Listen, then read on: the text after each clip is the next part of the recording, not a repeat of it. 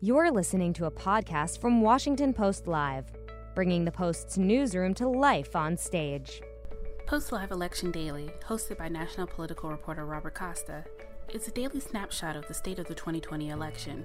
Each day, Costa and other Washington Post reporters will give you the headlines, the inside track on key congressional races, and a behind the scenes assessment on the presidential race in top battleground states. And we'll hear from key newsmakers and top political players.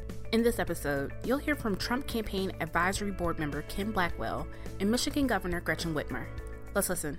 Good afternoon. Welcome back to Washington Post Live's Election Daily. I'm Bob Costa. President elect Joe Biden is just that, the president elect, yet President Trump has refused so far to concede to President elect Biden and he's mounting legal challenges in multiple states. And later this afternoon, here at Post Live, I will be joined by Michigan's Governor Gretchen Whitmer, who played a critical part in helping Vice President Biden, now President elect Biden, win that state last week in the presidential election. Hard to, hard to believe it was only a week ago. It was the eve of the election. We'll also be joined by Ken Blackwell, a key ally of President Trump from Ohio, and Dan Balz, the chief correspondent of the Washington Post and probably the best scribe on American politics, will be with us as well.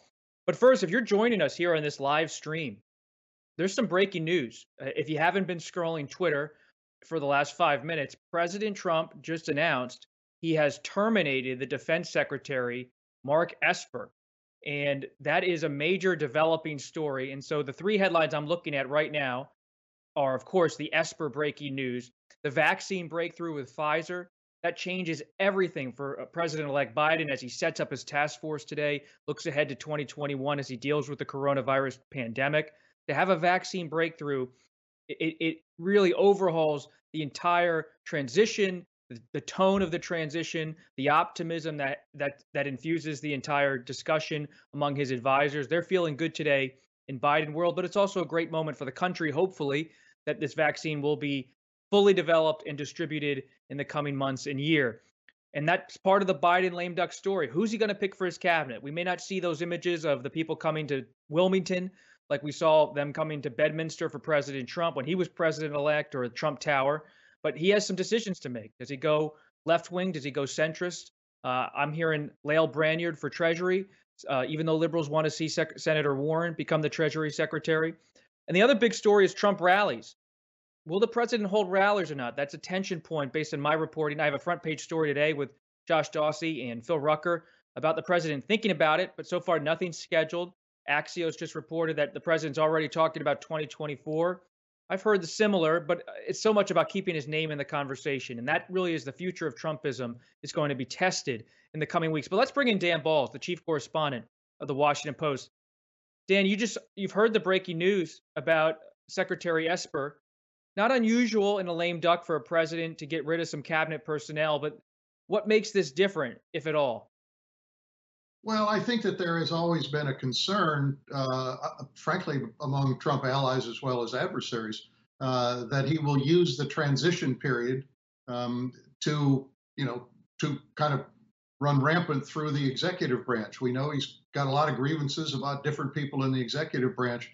Um, and so to fire the Secretary of Defense at this point um, is just an indication of kind of where his his head is right now and what he may be thinking about what he wants to do during the duration of the of the transition. I mean, he's got 70 or so days uh, in which he remains the president of the United States and therefore has the the levers of power at his disposal. Uh, and so to do this as quickly as he has done it, I think will send a shock through the executive branch and, and probably beyond that into uh, Republican allies in Congress with the question of what else will he be doing during this period. Dan, are there any legal challenges out there that catch your eye that are more than just partisan noise or speculation? Is there anything that could be a development to President Trump's point that the election, in his view, isn't over?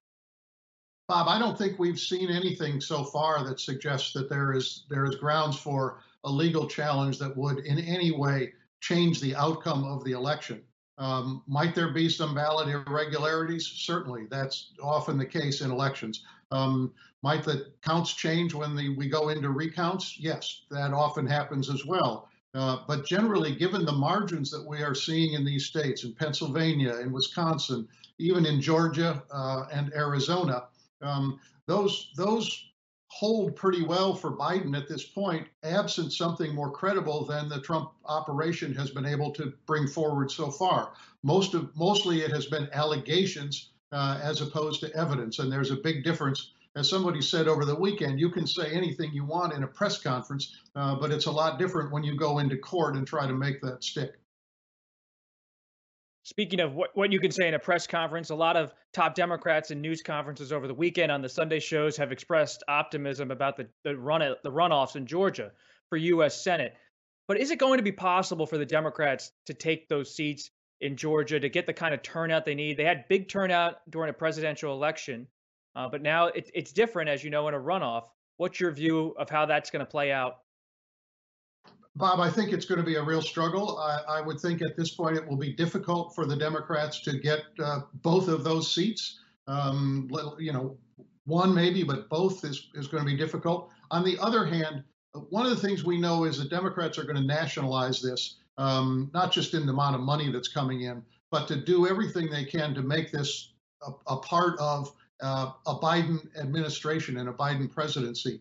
Um, and we have watched in Georgia over the last two years, since Stacey Abrams ran and came very close to winning the governorship in 2018, uh, the work that has been done at the ground level in Georgia uh, to get ready for this election, to get people registered, and then to get them out to vote. Um, and I think that we will see an enormous effort on the part of the Democrats to do that.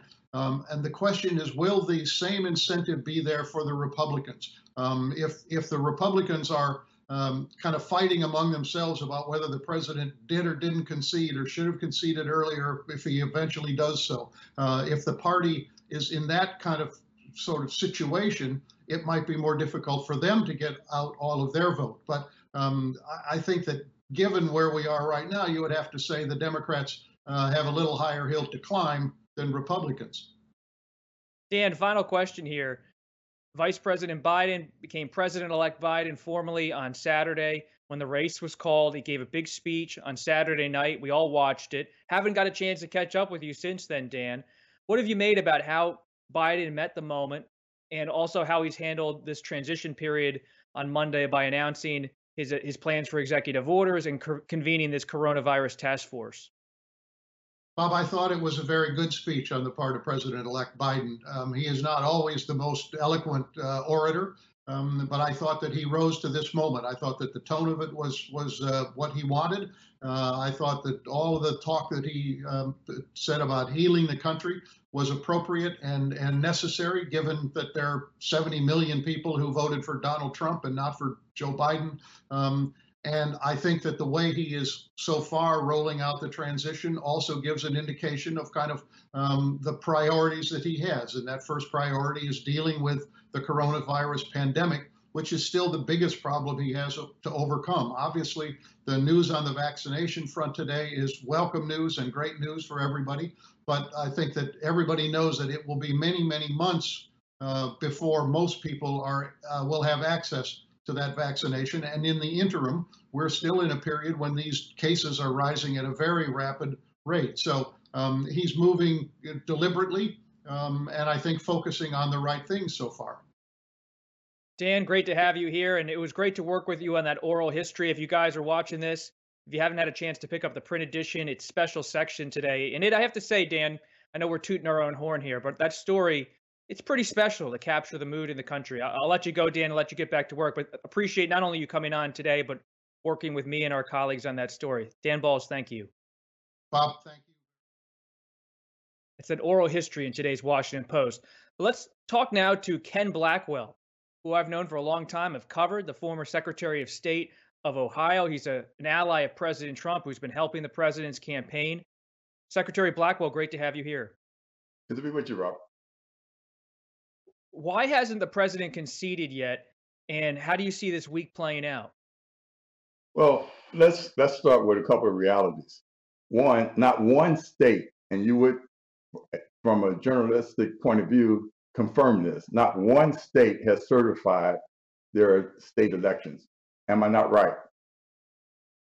Correct. The process takes much longer to certify. It's not absolutely. It's not certified. There are a number Formal of certification. These, You're exactly right. These these are a number a number of states are with within what I call the margin of litigation, uh, legally and by the rules. Uh, there there will be recounts. Would you agree to that? You're looking at a recount possibly in Georgia. Which other states are you looking at? I, it, Nevada. It, it's it's within the recount. Uh, Arizona, and so there are a number of states that are within that margin that allows for a recount. There are enough irregularities, and cases will be prosecuted. But let's stick on Pennsylvania, for instance. One of the things that I find absolutely amazing is that the mainstream media has made projections, prophecy, as if they have been, you know, had their ears whispered to by a divine force. Projections are not the final results. And we have too much experience in electoral history in this country where projections have been wrong. And so I've counseled uh, the president's team, one, to be thorough and to be patient and to play by this rule book, the Constitution of the United States. In Pennsylvania, there is a legitimate and serious constitutional issue. And that is who has the authority by the Constitution to establish the ground rules for an election? It is the state legislature, not the state Supreme Court.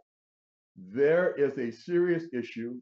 Uh, and if you begin to look at the number of votes that came in after, at the close of election day at eight o'clock, that is a substantial number of ballots. And the question will be, how do you remedy that?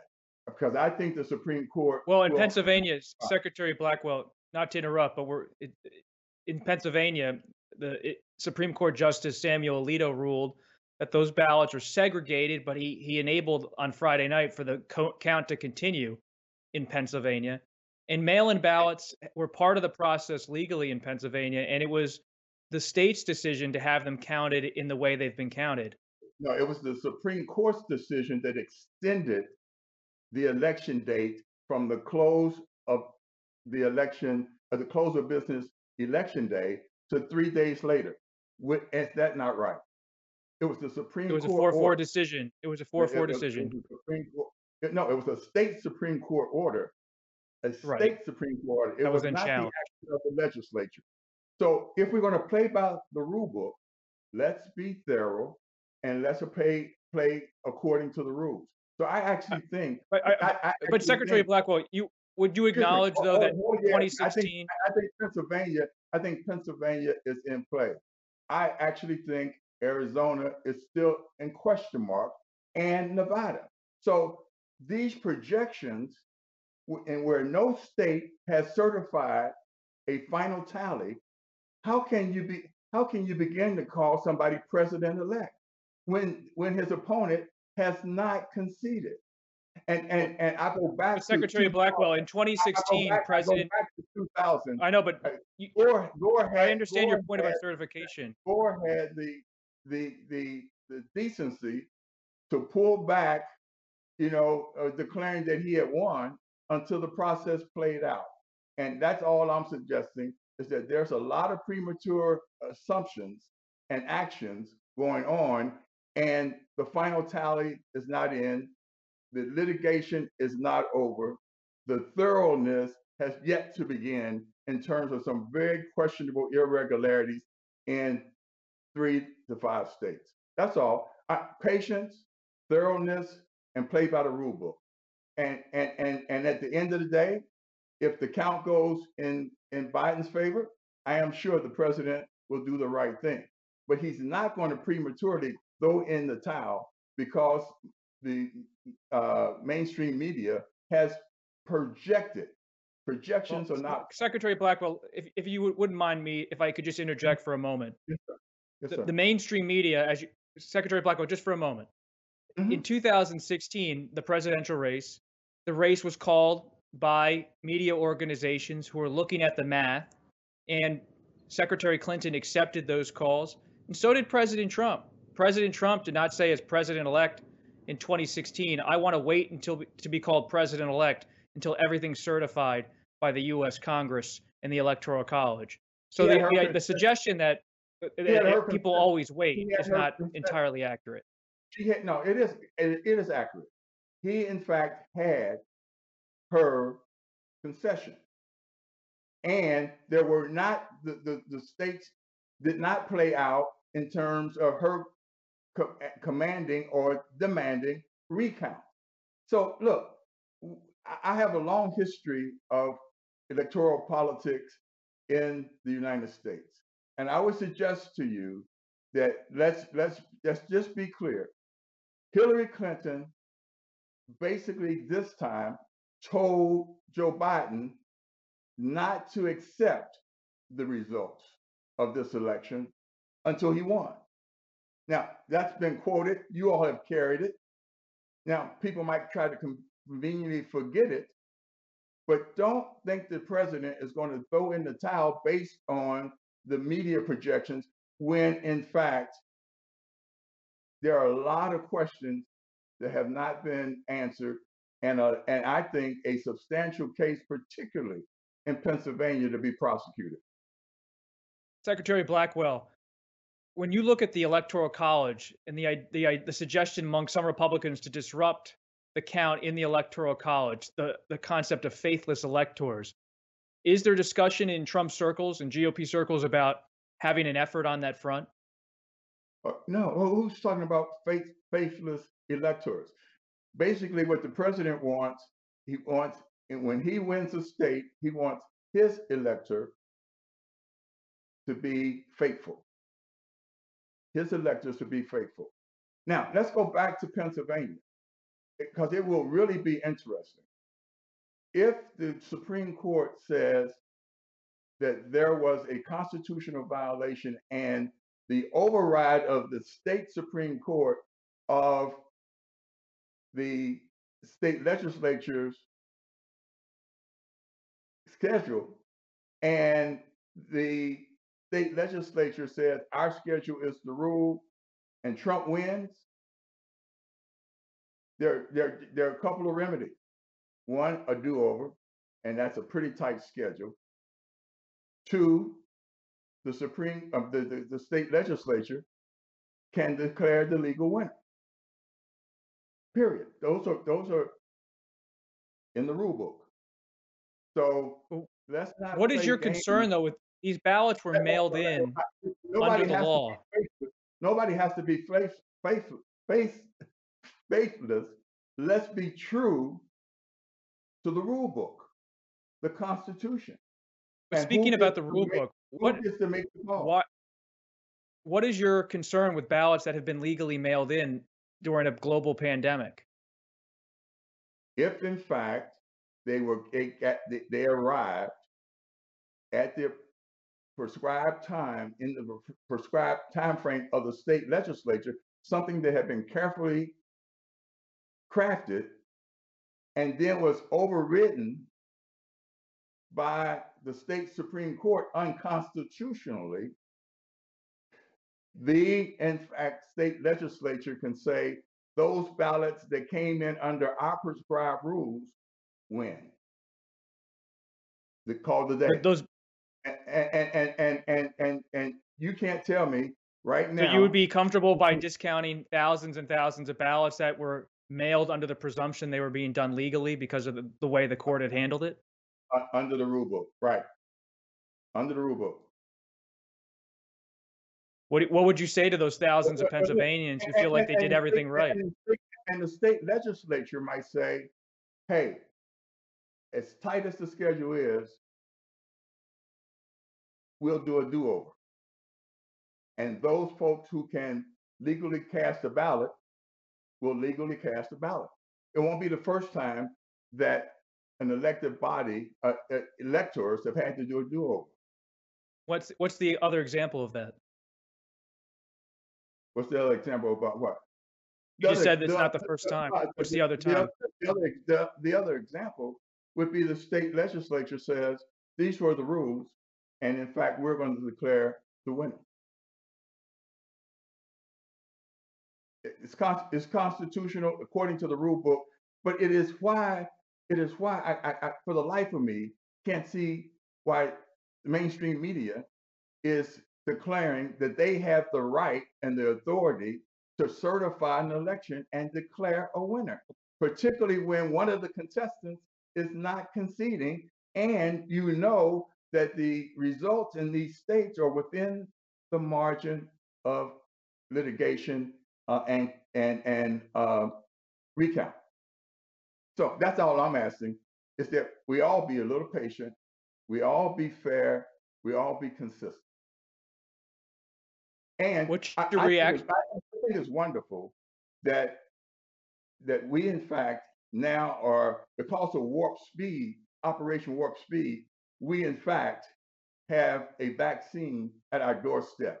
And if in fact people start to give Joe Biden credit for that and overlook the operation that the President of the United States, Donald J. Trump, put into motion to produce an extraordinary turnaround of a major vaccine, I think that's a bit dishonest. Uh, and, I think that folks well, who do that, Secretary- I think folks who do that, you know, are trying to, in fact, shape a narrative that's unfortunate. No, it's it's not about shaping a narrative. Number one, President Trump did start Operation Vaccine, encouraging a swift vaccine development. That's a fact. That's true what you said. At the same time, Pfizer has independently developed its vaccine. It is also working closely with the administration on the distribution process, but the development, Pfizer stated clearly today, was on its own. But you're right. Great news for the country if this vaccine comes through. Uh, Secretary Blackwell, there's talk of a possible run in 2024 by President Trump should he be defeated this time around. The Washington Post is at this position, not in the same position you are. Based on the results, based on math, it is President elect Biden. Uh, I know you do not share that view, but let's say President Trump is formally certified as the loser of this election. Do you believe he will run again in 2024? Uh, look, I'm not. I'm not going. I'm not going to walk through that crack in the open door. Uh, look, this has not been decided yet, uh, and any speculation uh, about 2024 is almost mind numbing. Fair enough. Uh, Secretary Blackwell, where are you traveling next as part of this process for the as the Trump world continues to try to fight these battles? Well, yeah, I, I will probably stay focused on Pennsylvania. You know, there there there there's a team in in uh, Georgia. There's a team in um, Nevada and and also a team in Arizona. And I would imagine there there are teams elsewhere. Both sides have batteries of very competent lawyers. Um, I'm I'm I'm focusing on Pennsylvania because I actually think that there were a, enough irregularities coupled with unconstitutional overreach uh, by the state supreme court uh, and the governor uh, to uh, to to force a, uh, a a real showdown in Pennsylvania. So I'm I'm staying focused there. Do you believe President Trump, or do you know if he will hold rallies, campaign style rallies, in the coming weeks? I don't know. I, I really, I, have tried to stay focused. Uh, there. Do you think he should? The, there are folks in the political operation. I, you know, look, you know this. You and I talked about it in 2016. President Trump has been a very successful uh, entrepreneur who who whose economic and financial success came through his running of a a, a family controlled LLC, limited liability corporation. Uh, he hasn't had to deal with uh, boards of directors. He hasn't had to deal with shareholders. He, in fact, has a very tight circle, and he drives the decision. Uh, I wouldn't. I would not dare tell President Trump if he should or shouldn't engage in this process. Uh, he, he has done something that uh, I don't know any other American has ever done. His first office, political office, elective office, was President of the United States. He accelerated economic growth and job creation in this country before the pandemic uh, at to historic levels. Put money in in the in the wallets and pocketbooks of families, lifted the incomes of workers, uh, and uh, actually repositioned us as the most energy independent country in the world. And he also positioned us uh, in, in a position where we could, without backing up to the to the to the window, claim that America, in its 244 years of existence, is the most robust economically, most diverse population-wise constitutional republic in all of human history. Secretary Blackwell, appreciate you stopping by this afternoon. I do remember that conversation in 2016. All eyes were on Ohio then. Remain remains a key state in the presidential uh, cycle, every presidential cycle. Appreciate you coming yes, by. Thank you. Always good to be with you. Thanks for the Thank you, sir. Now we'll be joined by Michigan's governor, Gretchen Whitmer, a return guest to Washington Post Live. She is co chair of the Biden campaign her state, it went for President Trump in 2016, but it was all in for President elect Biden this time around. And she is working closely with Vice President Biden. Now, President elect Biden, still getting used to it uh, on the coronavirus pandemic. She's been on the forefront of that uh, difficult issue. Governor Whitmer, welcome back. Thank you. Good to be with you. Governor, is it time for President Trump to concede? I think so. I do you know, I think one of the tenets of the American democracy that makes us the greatest democracy in the world is that we have a peaceful transition of power, that we abide by the will of the people. And this election, the people have spoken. They spoke overwhelmingly. We saw such an increase in voter engagement across the country and certainly here in Michigan. This is a moment where we as Americans need to come together. And it is not easy. I think that Joe Biden and Kamala Harris gave a couple of wonderful speeches on Saturday night, uh, reaching out to people whose candidate perhaps was not them and saying, You have a place here. We will be an administration for everyone, every American. And it was a moment that I think was really important. And I would love to see people of goodwill on both sides of the aisle say our democracy, our republic is a heck of a lot more important than a political party or a political figure. Now is the time for us to move forward as a country and to recognize the validity um, of, of this election and move forward. What does it mean for American democracy if President Trump does not concede? Well, I think that it is a sad commentary that um, you know the personal needs of one would uh, be more important than than the sanctity and confidence in our system of democracy and the election that just happened last Tuesday. But we will move forward. It will not change the outcome. It will not change the fact that Joe Biden is the president elect. It will not change that on January 20th, he will take his oath of office as the 46th President of the United States of America. And he will continue to move on an agenda that uh, really is focused on getting our arms around COVID 19, getting our Americans back to work, and keeping American kids in our, in our schools and making sure they have what they need to be successful learners. All of these are the fundamentals that he ran on. It is what I believe will guide his agenda and what I know about Joe Biden, and I think what so many do know about this this man is he's a, a loyal man. He is a man who keeps his word. He is someone who is always going to be focused on building bridges as opposed to walls. And I, I know that he will be able to to work with everyone who wants to get those important things done for the people of this country. What's your reaction, Governor Whitmer, to the news this afternoon, just minutes ago, that President Trump has, quote, terminated his word, Secretary Mark Esper at the Pentagon? Well, I, I, I don't know that I've got a lot of thoughtful reaction to it. I've got a lot of questions, as I'm sure you do as well. Um, certainly, uh, the the rhetoric that comes out of the White House and the reality often are not uh, connected. And I guess I want to understand a little bit more about what has what has happened and why. Do you believe there will be a peaceful transition of power? There will be a peaceful transition of power. The only I think the big question is will the Trump administration work toward that end? Um, I know that Biden Harris administration is already at work ensuring that uh, as, as they prepare to take their oaths of office, they are ready to move on day one, whether it is through executive orders, it is outreach that needs to happen, or is the task force around COVID. They are already at work, and there's an incredible amount that will happen between now and January 20th. It would be a, a wonderful thing if the outgoing administration would work with them to uh, make sure that we're able to live up to the expectations of, of the founders of our nation and the all of the people that call this great nation home.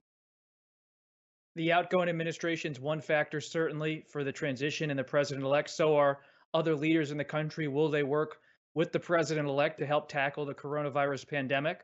Governor Whitmer, are you willing to serve in the Biden cabinet?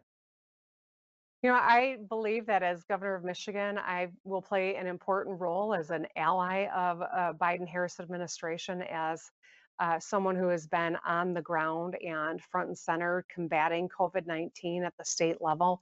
I am grateful for the relationship that I have with Joe Biden and Kamala Harris. I know that it'll nurture our mutual benefit as we continue to move forward, but my intention is to stay right here at home in Michigan um, and and continue that relationship with them so I can get more done for the people of my state. Senator Gary Peters narrowly won his reelection race. It was a point of anxiety for Democrats, however, in closing days uh, of the campaign.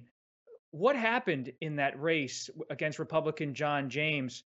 Yes, Senator Peters pulled it out, but do Democrats have work to do in your state ahead of 2022? I think Democrats always have work to do. I think we all have um, a, a, an important charge to seek to understand where people are, what they're worried about, how we can solve problems, and how we can meet people's needs. Gary Peters is a wonderful United States Senator. He works hard. He is passionate about our water, and water defines us here in Michigan. We are home to 21% of the world's fresh water. Gary has been uh, one of the people in the United States Senate that held the U.S. Postal Service to account when questions about undermining this election uh, became apparent. So he's been a great leader on behalf of Michigan. I think these races are always close in Michigan. We will always see that. And that's why throughout this election, I've maintained the road to the White House goes through the state of Michigan and uh, focusing on what Michigan voters care about, seeking to understand voters who didn't vote or voted the other way is always important.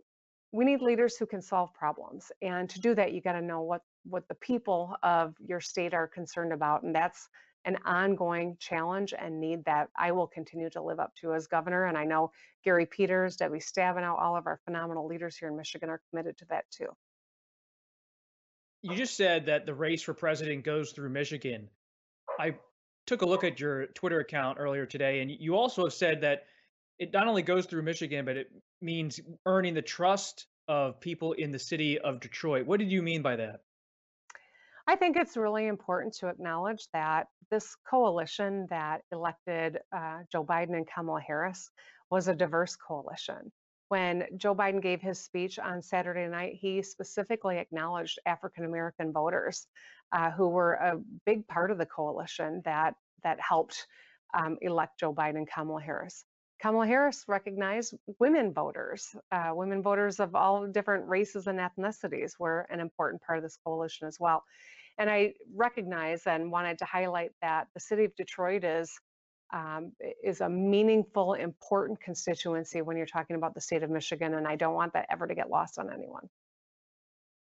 Here on the East Coast, Representative Abigail Spanberger, who's a House member from Virginia, a moderate Democrat, she recently has criticized Democrats on a conference call. You may have heard about it for using phrases, some of them at least, like defund the police or embracing the idea of democratic socialism. Did she have a point or not? I think to the extent that the point is words matter, I'm always going to agree with that sentiment. In fact, that was a phrase that I used in my response to uh, the president's State of the Union back in February, which seems like a lifetime ago.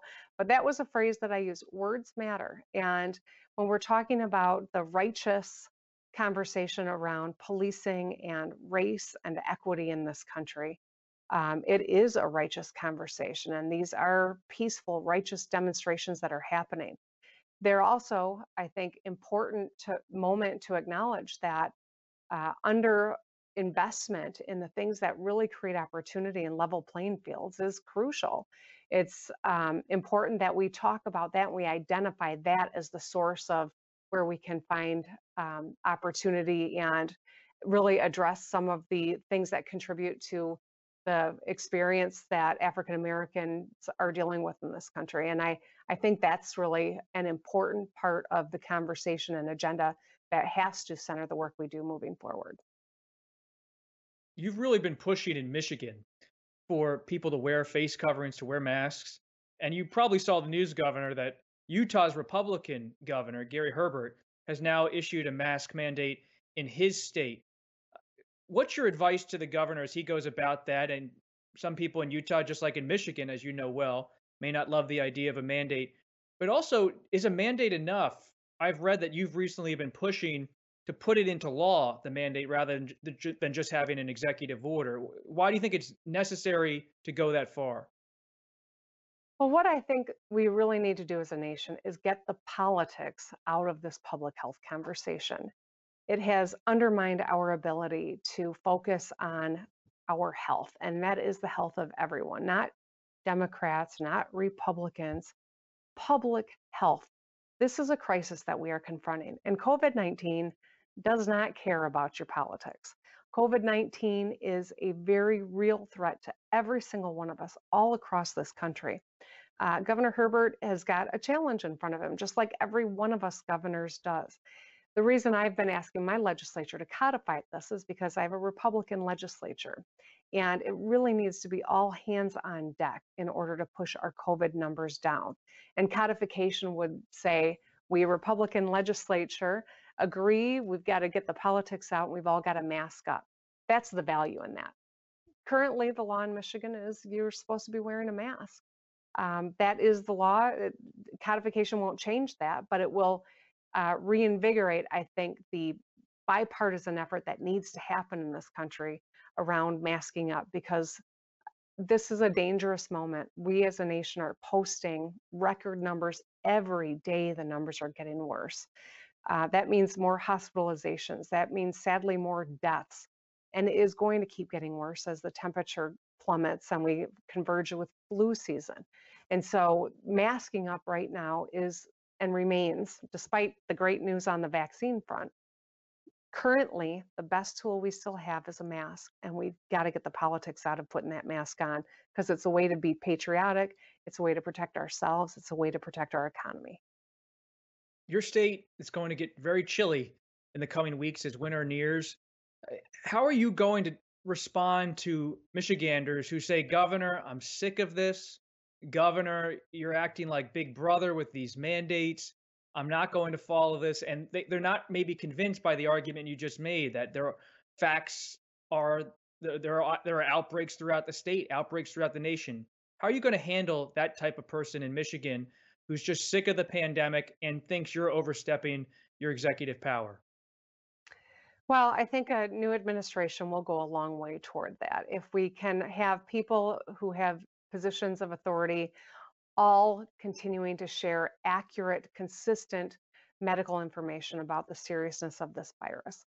If we can build coalitions, Republican and Democratic alike, I've got an ongoing conversation with my colleagues here in the region, governors on both sides of the aisle who are confronting the very same thing and are trying to achieve the same goals, and that is increasing compliance with masks. We all know this is the best thing that we can do, but we're all tired of it trust me, I'm as tired of COVID 19 as the average person in Michigan or the average person in any part of this country is.